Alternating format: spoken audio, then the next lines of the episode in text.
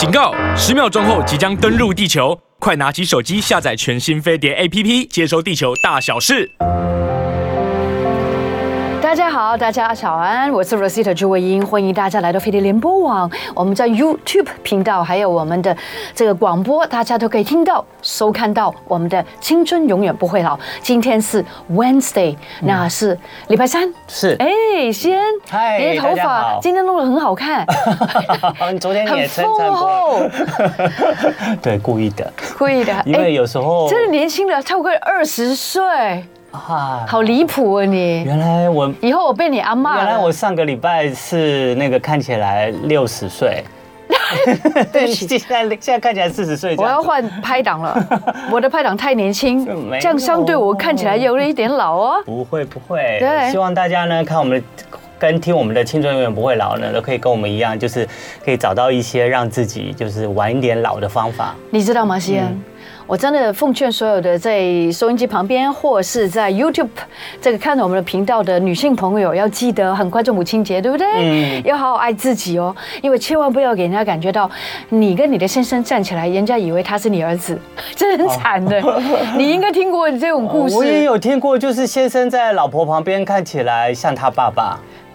但是我觉得像儿子的也有，就有都有都有都有都有，那真的是要保养的哈，保养就是青春不会老呢。这件事情是我们说了是有迹可循的啊。爸爸妈妈一起来保养吧。对呀，嗯，心心态首先一定不要老，要学习新的新知。对对对，对不对？每天我们都有新知告诉大家，而且都不这个不打烊。嗯，所以每天大家要早点起来，然后看到我们的频道，听着我们的广播都可以。好，那在今天。节目一开始呢，要跟他聊一聊一个话题，就是保健食品。对，那其实呢，大家想要让自己身体能够维持一些健康的机能啊，是，甚至真的想要青春永远不会老啊，是所以其实其实，在现代呢，很多人呢都会在日常生活里面，除了饮食之外，都会补充一些保健食品。全部人都有，应该。对，其实保健食品也因为这个随着医疗科技啊，还有这些呃食品药品的这些呃发达呢。其实每一年都很多很多的保健食品呢推陈出新，是。那大家其实基本上都会固定吃一些保健食品，像是什么综合维他命啦。维他命 B 群啊，然后还有人可能会吃一些什么？我觉得，譬如说叶黄素啊，叶黄素对不对？现在很多人吃叶黄素啊，很多人都喜欢吃一点 B 群，让自己体力比较好啊，对不对？刚刚说那维他命 C 补充剂啊，那我酸痛的话，我还吃什么龟啊，什么鹿啊？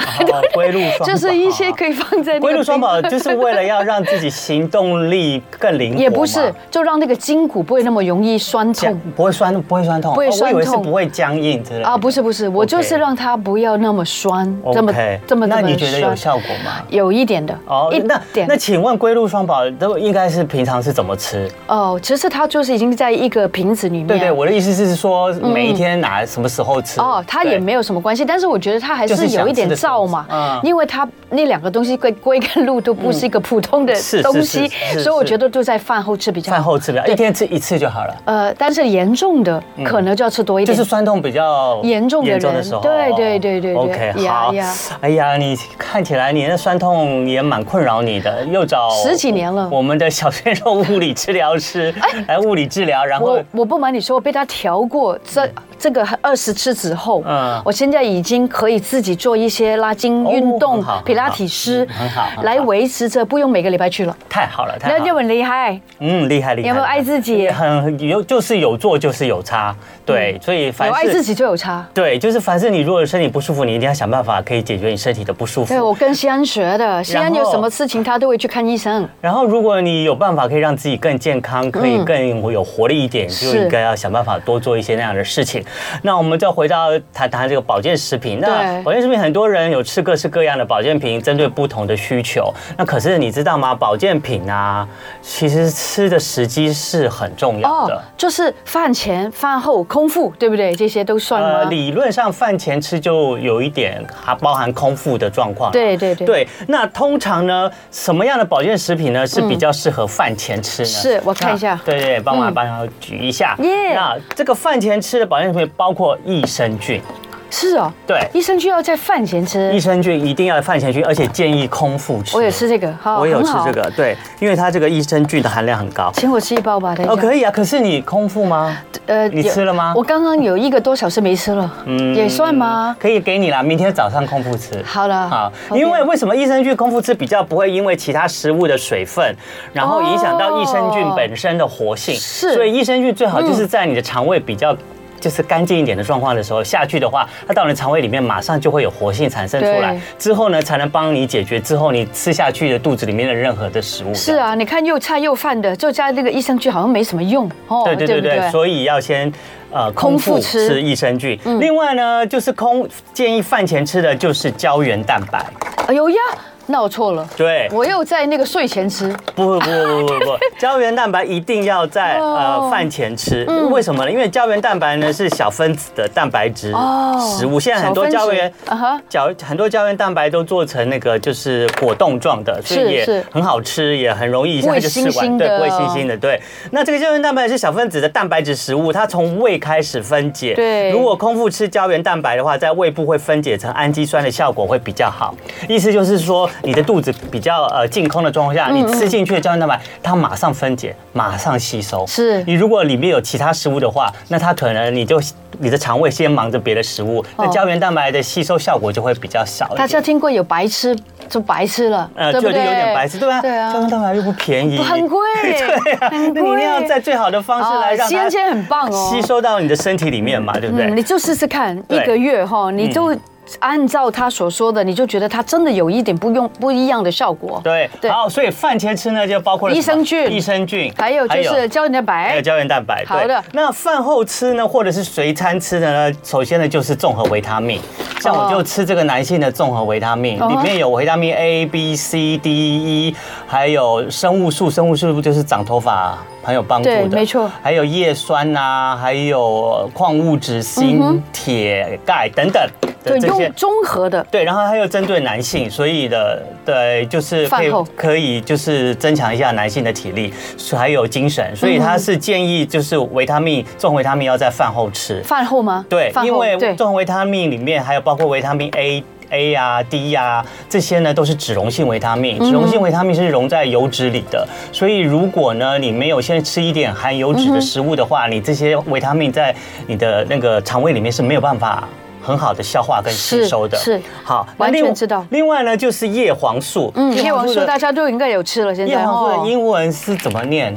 哦，lutein，lutein，对，叶黄素呢，我这叶黄素里面还加了枸杞，也就是都对眼睛好。我每天都吃枸杞，生而且生机的，就是那个有机的枸杞。对，嗯，那叶黄素呢，因为它也是属于脂溶性的营养素，所以一定要跟含有油脂的食物一起吃啊，是吸收效果会比较好，而且。呢，叶黄素的保健品呢，通常都添加有脂溶性的维生素，因此呢，也是在饭后吃的效果才会比较显见。嗯，那另外呢，在饭后吃的呢，还有就是鱼油哦。其实呢，Omega 对鱼油呢，鱼油呢是属于脂肪酸的一种，所以它也是脂溶性，就是脂肪的脂质的一种营养素。嗯哼，那一定要跟含有油脂的食物一起吃，吸收效果才会变好，所以适合饭后或随餐一起吃，才可以达到最好的。吸收力。是，所以其实你看油脂啊，呃，你看那个呃这个鱼油啊，它通常都是这样子的。对，那你看它外面就包着好像一个油油脂的状况来包一个外膜，所以它在油里面融化的效果才会比较好。是。对，其实你看叶黄素也是啊，它也是像嗯嗯类似像这种包感觉上外面有一副有一个油脂的外皮，对，有个壳。那其实它在油脂的呃环境里面才会融化，然后然后消化的效果比较好。那既然这样子才能达到吸收的那个效果。对，嗯，西安现在才吃的我也有全部都有吃。嗯，对对对，然后还有一个是吧？呃，对，然后还有就是，如果你有吃一些消化性酵素的话，那也是比较适合在饭后吃。饭后，因为你酵素，你因为你酵素是要分解食物帮助消化的嘛，所以你要先吃一点食物，它酵素进去才可以分解你食那个肠胃里面的那些食物啊，所以一定不能肚子空空的吃，不然它就没有作用了。是是是。好，另外呢，也建议大家啊，像有一些 B 群，像我们常常听到的什么合利汤命啊，或什么像这种呃。维他命 B 群的这个保健食品呢，有些人会担心说是不是不适合晚上吃，会影响睡眠。那其实呢，白天吃吗？其实呢，目前并没有真正的有证据显示说维他命 B 群是是不适合晚上吃的或影响睡眠的。事实上呢，B 群呢还含有安定神经的作用，对于某些容易紧张啊、神经不稳定啊、引起睡眠问题的人，反而可以有一些助眠的效果。那所以你要我们怎么样呢？所以呢，在什么时候吃？可是因为每个人的体质不一样，OK。那如果你觉得你吃维他命 B 群会影响你的睡眠，那就白天吃，OK。如果你觉得还好不会影响，那你就晚上吃，所以都无所谓。那维他命 B 群呢，也是其实它是属属于水溶性的，所以它不一定要饭前饭后吃。啊，它也可以帮助那个稳定那个神经。对对对对对对对对。所以你的神经全身都很多嘛，有时候很很多痛的时候，很多人都用来这个帮忙。还有它可以消除一些肌呃眼睛疲劳啊，对对啊，肌肉酸痛啊，有些人就喜欢拿来当，主要它就是因为里面有 B 群，有 B one、B 六、B 十二这些效果了加成啦。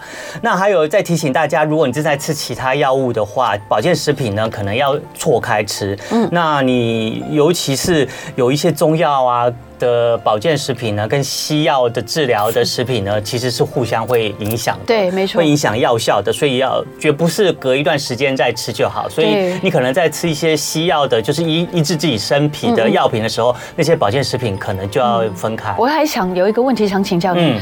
那因为我平常都会喝咖啡，有时候我看到营养食品，我就懒得去再去弄一杯水，嗯，直接用咖啡来，呼一全部放进去就呼一就喝了，好像不太好，对不对？当然不对，对，应该用温水是吗？温用水吧。理论上就是白开水最好。对对对。然后因为咖啡它会影响你的这个不管是药品或者是保健品在你肠内的吸收效果，嗯，对对，又会减半之类的，所以还是用水好了。对，Okay. 对，没错。嗯，那有一些那个心血管疾病呢，如果你吃阿司匹林的话，你如果同时又吃银杏或鱼油，可能就会抑制血小板的凝固，导致内脏出血。哦，所以要小心哦。要小心。所以你在有一些治疗一些心血管疾病啊，或者是服用一些利尿剂啊，或者一些吃一些降血脂的药啊，你可能在吃保健食品上都要先询问医师的意见。没错，没错，大家要注意喽。好，所以你这饭前吃呢，就包括了就是益生菌啊，还有胶原蛋白；饭后吃就是综合维他命啊、叶黄素啊，还有鱼。油提供给大家做参考喽。OK。哇，今天我们很开心哦！除了有非常年轻的西恩之外呢，还有非常年轻的来自北投健康管理医院还管理我们的我们的沈彦君主任医师。主任医师，你好，早，沈医师，好，两位好，大家好，欢迎你再度来到我们青春永远不会老的节目中。嗯，对，那今天呢，我们邀请这个北投健康管理医院的沈彦君主任医师呢，要来节目里面跟我们聊聊一个话题。这个话题其实也蛮符合我们的节目的。是的。对，青春永远不会老。很多人呢，就随着年纪越来越大的时候，很想自己不要被呃身体的衰老影响自己的行动力。嗯。可是呢，常常呢，不免年纪越来越大了，就会面临到这个问题，对，就是骨质疏松。对，我们真的常常听到，就是骨质疏松对一些就是年纪比较大的人的一些危害。是是。呃，尤其呢，就是大家都知道，骨质疏松如果长时间下去的话，你骨质疏松了，当然很容易就发生什么样的状况？骨折。对啊，就会骨折，容易骨折。容易对，我们常常常常也听到一些新闻，或听到一些就是啊这样子的事情，就是老人家在家里面从浴室出来啊，就跌倒了，然后大腿骨就骨折了，对，然后从此就要就是躺卧在病床上，这是非常可惜的事情。对，甚至就是有可能就是一就是接着躺，他后半生都在病床上度过了。对，所以这些归根究底追到这个源头呢，都是骨质疏松造成的。所以我们今天呢，就要请我们这个沈运军主任医师来告诉我们这些骨质疏松的一些保健知识，对对，到底为什么会有骨质疏松？难道真的年纪大了？对。我们的骨头的骨质就真的就会自动这样流失不断吗？嗯，对，其实答案是对啊。对，其实骨质的话，真的就是跟年龄有关，就是一个老化现象，就对了。没错，没错，就是。但是其实这个年龄，第第一个是我们啊每个人的骨质的状态是多还是少，其实跟基因有关系，就跟遗传有关，还是有跟遗传有关，嗯，还是有体质上的问题。爸爸妈妈可能他的骨头比较这个好的话，比较强壮的，对，我们也会比较强壮。是的，是的，是的。啊，所以所以也不要完全都怪自己，当然我们也不会怪爸爸妈妈。有有时候我的女儿会怪我，妈为什么会这样子？我说好的你不讲，对不对？但是那个骨质疏松那个问题哈，对，大部分如果呃几岁的人开始要注意这个问题，OK 好，因为我们刚刚说嘛，其实随着年龄，就骨质就一定会慢慢的降低，慢慢的降低，对，因为我们从青春期过后，骨质其实是上升的，对。对，然后到了某一个年纪，是。嗯，朱姐跟先觉得我们可能到几岁骨质就到巅峰。哦，四十，我觉得好像二十八、三十就开始对，是的，其实答案都对，因为大概就是二十五岁左右，可能我们的呃髋关节的骨头就到高峰，不同的地方，不同的地方年龄就是到达高峰的时间不一样。这个高峰，意思就是说骨头的密度就是到高峰，对，骨质的质量，质量，质量到达高峰，我们讲 peak bone mass，对，peak bone mass 在二十五岁开始就 drop 好，那所以二十五岁到达高峰就开始下来了。那那其他的骨头，从 二十六岁就开始掉下来。那有些骨头可能比较慢，三十多岁、四十岁，但是髋关节是二十六岁左右，二十五岁就下来了。对，然后我们的脊椎骨大概三十岁。哦，三十岁，还有不同身体不同部位的骨头。没错，没错，不同的那个降下来的那个时间，是的，是的。哦，那最晚降下来骨折的是身体的哪个？大概是我们的手的远端这边，远端这边。对，慢，呃，这是骨折的最慢的，对，最慢，大概最大概是三十到四十岁左右。嗯，对。那但是呢，它降下来之后，就是速度也是要取决于，就是我们保护它的速度。譬如像说，原本骨本就我们尽量多存，对，骨本可以存，对，因为它一定会降下来。对，所以我们前面骨本多存一点的话，其实至少它降下来之后不会到骨质疏松的程度。听起来突然有个希望了，就是本来想说哇，那就是年纪大啦，你就没办法抵抗它，它就是一定骨质就是慢慢慢慢降下来啊。对对。可是后来我们刚刚听到沈月军主任医师告诉我们，骨本是可以存的。对。虽然它随着年纪大呢，你的骨头呢可能品质一直都在每年往下降，可是如果你可以自己就是在日常生活里面去存一些骨本的话，可以让它往下降的速度慢一点，让它流失的速度慢一点，就不会让你的骨质骨折的那个威胁就可以晚一点。那你的意思是说，二十五六岁开始就应该呃，就是补钙吗？对，是这个意思吗？没错没错，就是我们当然储存骨本，我们知道补钙啊，晒太阳就晒太阳啊，D 三对不对？然后再来，其实运动也很重要，因为我们的骨头很好玩哦。我们的骨头其实是看起来好像硬硬的，都静止不动，是，其实它是动态的，是哦，嗯，它随时都有造骨跟蚀骨这两个力量在平衡。对，好，我们可不可以解释一下造骨跟蚀骨？就是在骨头里面有造骨细胞跟食骨细胞这两个细胞同时存在我们的骨头里面。是的，是的。那造骨细胞呢，就是顾名思义，就是它是平，就是一直在产生一些制造骨头的原料，让你的骨头更强壮。对。那食骨细胞呢，食呢就是侵蚀的食，侵蚀的食。对，就是它会让你的骨头里的细胞会一直被吃掉吗？对，没错。真的？为什么要让这种细胞跑出来？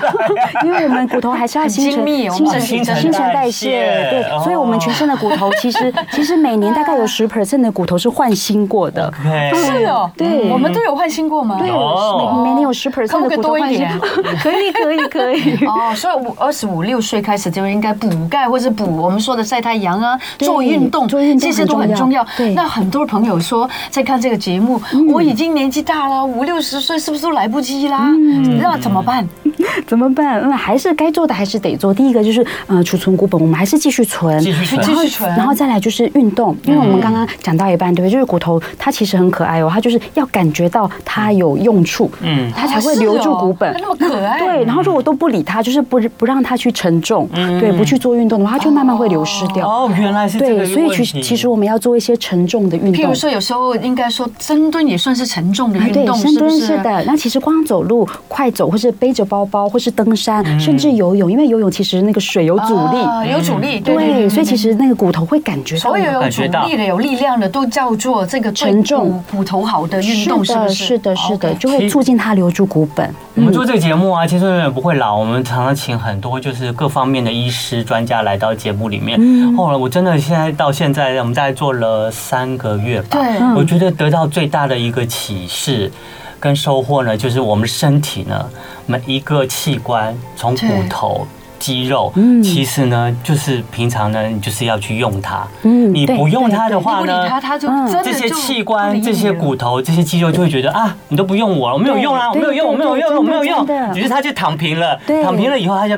慢慢退化了。他躺平，你也躺平。对，他退化了以后，他 对，他就衰老的很快，衰老的很快呢，可能很多他的状况呢，病变呢，可能就出来了。对对。但是我真的很不希望大家要等到有任何的不舒服、有病变、要跌倒太晚了，你才去注意到这个部分。所以做子女的更要去帮父母去了解这个部分。也许有一些父母对于吸收这些知识比较不是很那个精准。我知道好像就是世界卫生组织有讲到，就是说，事实以前呢，这个骨质疏松是很严重的，对，只亚于这个心脏病而已，对不对？那现在我们是不是知道，六十岁以上的这个人口当中，有八十个 percent 呢，女性十六个 percent 是患有这个骨质疏松的，嗯，对不对？我们来聊一聊这个部分好吗？为什么女性特别容易？对，为什么？好，这个问题非常好，因为我们刚刚讲过说，骨头它其实是动态平衡，对不对？就是呃，成骨、造骨跟蚀骨，对。那其实呢，呃，管这个作用，这个新陈代谢有好几个荷尔蒙，譬如像说大家可能听过副甲状腺素、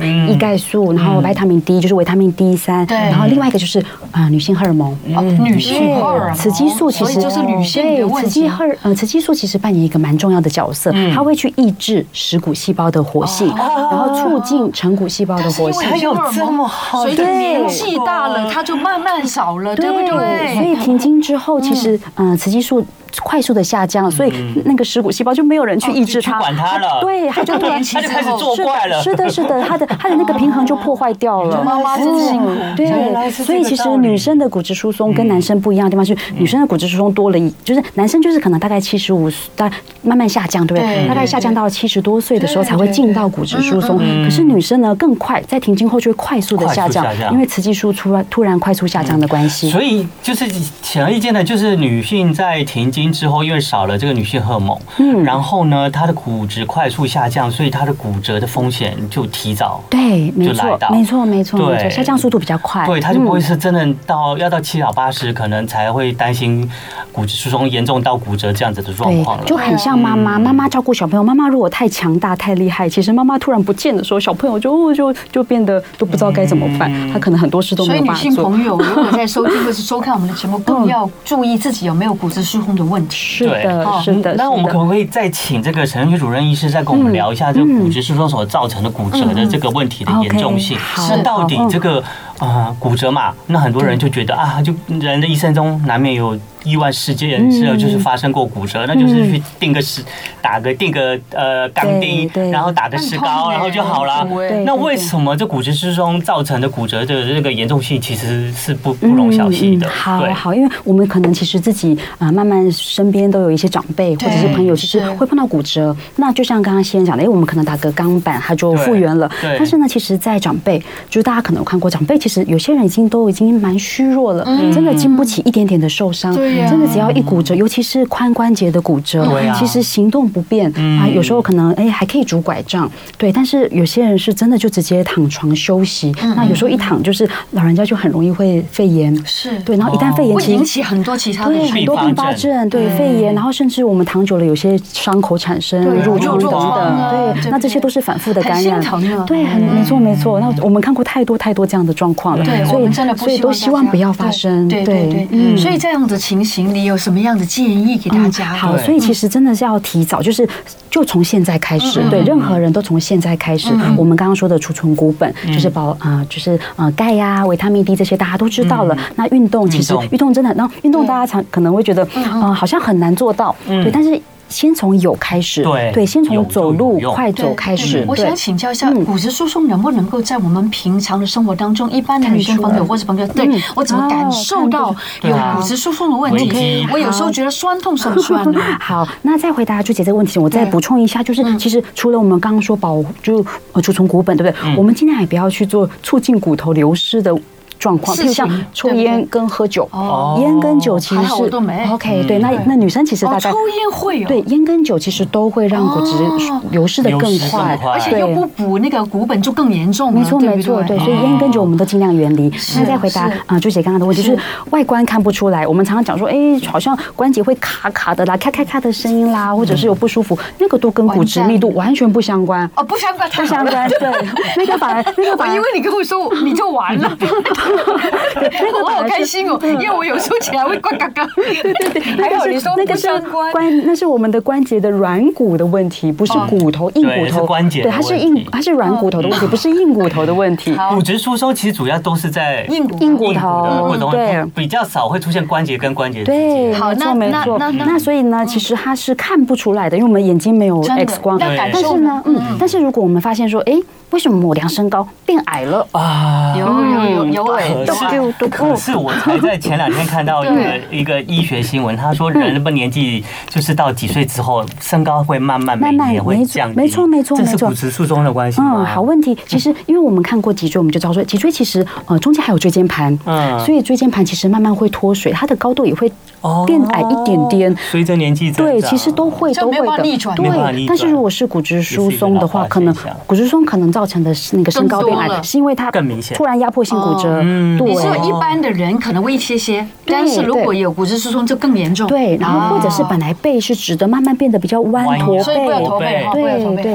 那这些驼背真的是没办法，被骨质疏松影响。对对对对对。那那这个就是我们可以提醒我们去看看，说哎是不是有骨质疏松？当然不是完全一定是，当然，但是提醒我们看看去哎做骨质密度的检查。还哦，要去检查就对了，检查才会知道。对，那当然如果已经我们嗯轻轻的一个碰撞就已经哪边很疼痛，造成骨折，那就真的要高度怀疑是有骨质疏松的问题。但是还是可以及早发现这个事情，还是来得及帮助。尤其是妈妈，你看母亲节很快就来了，对不对？我们应该怎么样去孝顺妈妈这件事，是不是可以做 do something 啊？对，你觉得？嗯，其实是可以做骨质密度的检查。骨质密度的检查，大概有多久的时间呢？嗯嗯，我们。应该说是任何时间，比方说停经后的女生都可以至少停经后女生至少可以做一次。嗯，我们看一下我们自己大概骨质的状况。需要多久？是一年一次吗？大概一年一次，OK 的。一年一次，OK。对，嗯，那其实这个检查是蛮嗯，因为我们一般骨质都是我们用猜的，或是看骨头，哎，好像比较稀疏。但是骨质密度检查它是一个定量的检查，定量的。对，它会让告诉我们说，哎，我们的骨质密度是多少，绝对值是多少。那它会换算成一个让大家很容易理解的，叫 T score T 分数。T score 对 T score 对，那我们就是看那个 T 分数。T 分数呢，对 T 分数就是跟正常人来比。那嗯，如果是负一以上都算正常。哦，要负一 T 分数要负一以上都正常，负一到负二负二点五就已经表示哎骨质比较低下喽。那负二点五以下就是骨质疏松。哦，对，所以负的就。代代代表减少嘛，对，所以负的越来越多，那就是骨质疏松。所以大家如果真的有做过骨质密度检查，可以把报告拿出来看。哦，我的 T 分数呢，嗯，已经小于负二点五，那就表示有骨质疏松了。哦，通常通常一个健康的骨头，它的 T 分数应该是多少？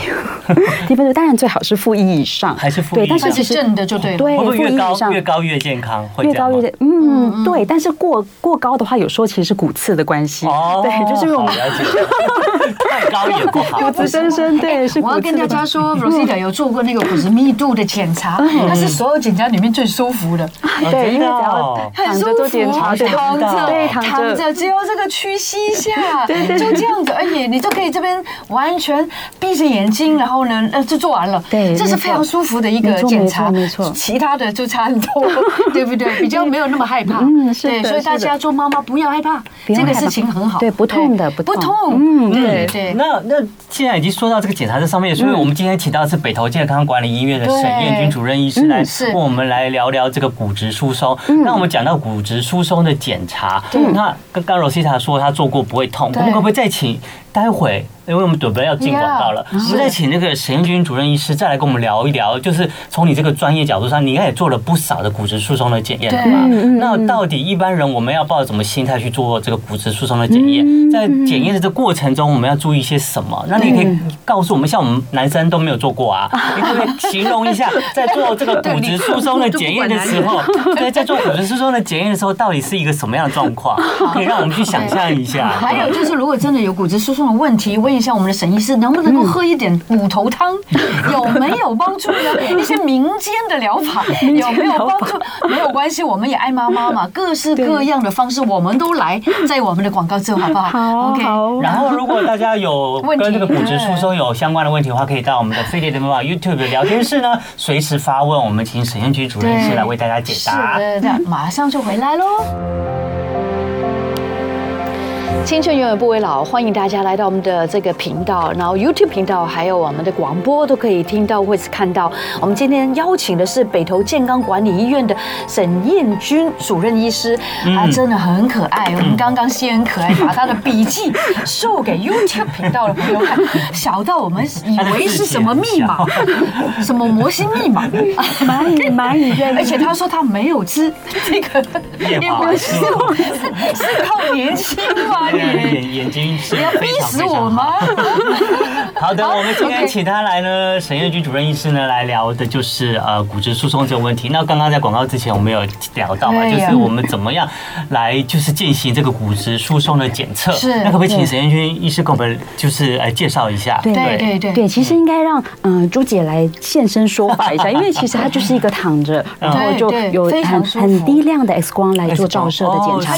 对，它是双能量，我们叫双能量 X 光吸收仪，它就是用两个不同能量的 X 光来让来穿透，然后让我们知道说，哎，肌肉啦、软组织啊、跟骨头啊分别占多少。对，你什么都不用做，什么都不用做，机器自己在做，然后它会发出一点很可爱的声音，咔咔咔咔咔咔，然后你的心里面说应该没事吧，应该没事。对对对，很多什么时候结束，什么时候结束？还好，我不会 这样想，因为我觉得所有检查我最喜欢做这个，所以我就会很安心的躺在那边休息十分钟。对，哦，所以差不多要对，差不多十分钟。那请问他扫描是从头扫到脚吗？对，所以他全身的骨头密度都会侦测吗？应该是说，应该是说全身它都可以扫描。但是像如果我们这个，因为这个检查它可以来测量骨质密度。对。那骨质密度我们照三个地方，就是腰椎、腰椎一到四节跟两边的髋关节的股骨肌端。容易流失的地方。但是它也可以拿来测量我们全身的身体组成，就是我们刚刚说的啊肌肉啊、脂肪啊占了多少。对，所以其实这时候它就会扫描全身。哦。所以身体检查的这个密度，这骨质密度是全部三个地方，对，照三个地方，这样就 OK 了，三个指标就 OK 了。对，就是他做一下这个这个检测，其实他除了测量你的骨质密度以外，其实他全身的你的肌肉、身体的组织，你都可以一起做出来。是的，体脂肪多少，肌肉多少，都知道了，无所遁形。那你做一个这个检测，就可以知道好多资讯呢。对，体脂肪都知道，都知道，是不是泡夫人都知道？泡夫人对，还是肌少症？对，肌少症。对，大家大家又开始害怕了，不要害怕，要面对。对，要面对。自己大家真的要面对。其实骨质疏松也不是老人家的专属疾病。像沈彦君主任医师呢，刚刚有跟我们聊到，像年轻人好像骨质疏松的问题也越来越常见了。是是是，有什么原因他们会这样子呢？减肥太多了。对对。那当然，其实我们年轻人我们不会轻易的去做骨质密度的检查的原因，是因为它有时候会有点让我们误导，因为我们刚刚说骨质可能还没到高峰，是对，那我们就误以为说，哎，是不是骨质疏松？所以其实最重要的还是，哎，是不是有？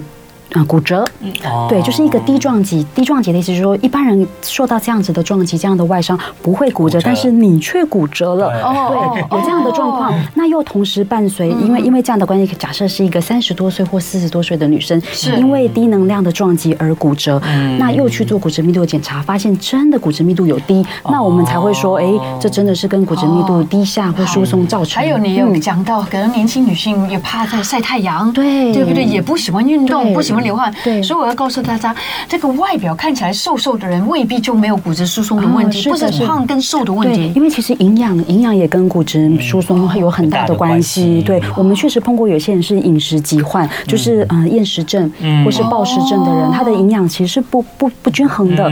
对，然后他们去测量骨质密度，真的就是非常。我们刚刚说负二点五是骨质疏松，有些是负三点多，甚至甚至我碰过一个是负四点多。天啊，跟老人家一样。对对，而且比比比我们看过那种很瘦很瘦的老奶奶还要再严重，那走路都没力吧？对，因为那那位女生刚刚，嗯，我觉得她有我我有点心疼，因为她其实是小脑萎缩症。哦。对，那但是她还没有到坐轮椅的地步，但是她小脑萎缩其实慢慢的退化，她本来行动就不方便，就运动量不够。对，然后她刚好就是她其实心情也因此而受影响，对，所以就不爱吃东西，然后家人非常非常担心，然后家人就把她带过来，心理跟生理都出现问题。是的，是的，然后家人就把她带过来做检查，然后一看，其实我们蛮心疼，因为 B M B M I 才。十三，嗯，非常非常低，非常瘦，因为才一百快一百七十公分的人，然后才三十多公斤，天哪！对，然后骨质密度负四点六，很低很低。那可能很多朋友就开始问了，那我去做检查，检查检查完之后，骨质密度出现了那个数字，那如果真的有低了，那我你们会为我们做一些什么样的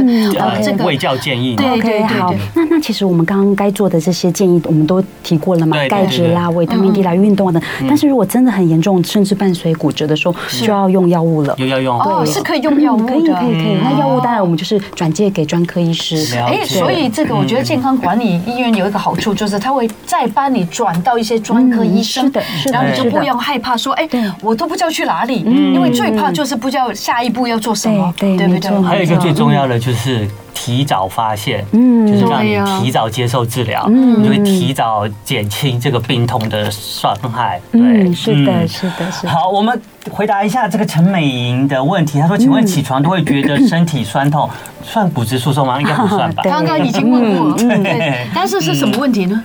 啊，身体酸痛原因还蛮多的，很多问题会造成。也许你运动过度，前一天运动太多会，或是说或是姿势刚好有压迫到，睡姿不对都会酸痛。朱姐好厉害哦，跟你学的。不过这个美莹呢，还是还是建议你，她说你五十呃五十七岁嘛，也许你也，如果你真的担心骨质疏松的问题，可以去检查一下，对，没错没错，看看你的骨质密度如何，也许真的是还好，你就不用担心那么多了。对，好，最后啦，每年。到了这个时候啊，就是五月母亲节的时候啊，母母亲节季啊，那就很多人呢就会觉得啊，送给妈妈一个最好的礼物就是让妈妈更健康，所以就呢就会帮妈妈想办法，妈妈安排一个身体健康检查。那所以骨质疏松的这个检查，骨质密度的检查就一定要包含在里面嘛，对不对？没错没错。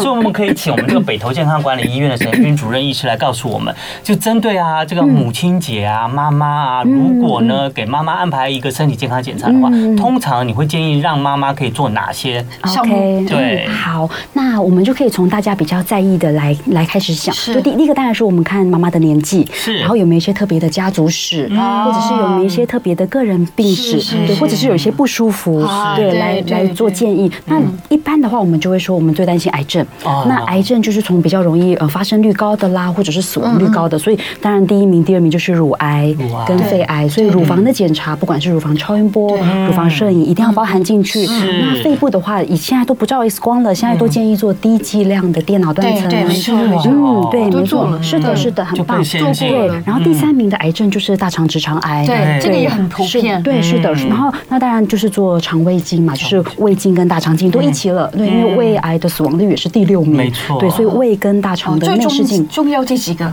一定要做，一定要做。对，就是骨质疏松。对，然后再来就是我们其实妈妈也要看一下说血脂肪、血糖有没有异常，那这个抽血就会知道。对。嗯，糖尿病啊，心血管疾病，对，心血管疾病我们可以做冠状动脉的钙化积分的检查，对对，这些都帮妈妈初步的筛检，然后知道重点在哪边，那再针对这些问题一一的去做处理。嗯，没错没错，对，我知道有很多妈妈其实都很怕去医院两个字，呃，这个生病也不去，然后检查也不想去。但是我要跟大家说，这个北投管理医院呢，它是一个环境相当好的地方，大家不要害怕，因为去到那边，我觉得有很多人是心情的问题。嗯，所以子女带着妈妈去呢，心情好很多之外呢，你就会发觉不要害怕，真的要面对。因为我有认识一些老人家，绝对不愿意去医院，对。但是那样子的管理医院跟一般的医院是完全不一样的。对，我们会请那个沈燕主任医师介绍一下北投健康管理医院。对，我们医院的话，因为我每天待在里面，我其实都没感觉，但是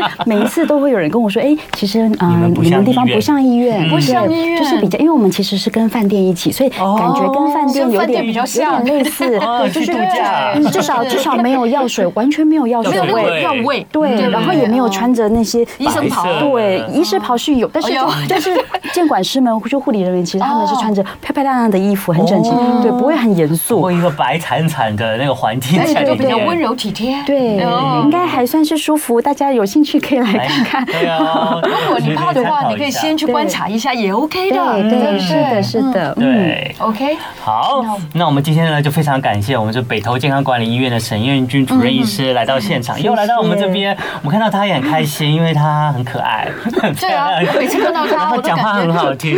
为什么觉得他不只是一个好医生，还是好妈妈、好朋友？对，对对儿子很凶。骨头汤可以吗？骨头汤可以，可以，可以，可以，骨头汤，但有痛风不行，有痛风不行，因为普林含量太高了。对对对，还是补一下钙质比较好。对，直接补钙质，然后多多运动，晒太阳，把自把自己的骨本好好的存好，不论什么年纪，对，都该对都该都刚刚陈彦君主任就从现在开始。就提到了，就是你的髋关节的骨头呢，从二十六岁呢就开始要往下走了，所以要及早开始又。保存你的股本，嗯，什么时候存它，它就是什么时候可以发发挥它的效用。对对对啊，我们都很希望关心我们的听众朋友、观众朋友，也希望大家要记得，听完这些知识之后呢，不是叫你坐在那边什么都不做，你就开始好好去问问妈妈。有时候跟妈妈的沟通没有那么简单，对，要用点耐心跟爱心来跟妈妈说一下。我相信妈妈也因为你对她的关怀，然后呢就会去记录，对对，就开始愿意做检查这件事情，关心爱心。趁趁着母亲节，真的就给妈妈一个健康的好礼吧。对的，嗯，千万不要害怕。好，那节目最后呢，又来到了我们的笑话时间。那 这个笑今天的笑话呢，是嗯，跟某个人的亲身经历有关系的。嗯，就是啊，有个人去诊所去推拿。去就我好了，我去诊所去推拿我的腰，然后隔着布帘啊，然后我在接受电疗，我就听着布幕外呢，推拿师呢，就是另外一边的推拿师跟他的患者说话，然后推拿师就说：“北北啊，身体好很多喽，肌肉呢已经没有像之前那么僵硬了，你啊一定可以活到 九十岁。哦，九十岁，嗯，北北就没有说话，北北已经，然后推拿师推拿师就接着说。那北北，你今年几岁了？北北说九十岁，九十五岁。我八十九岁，好可怕。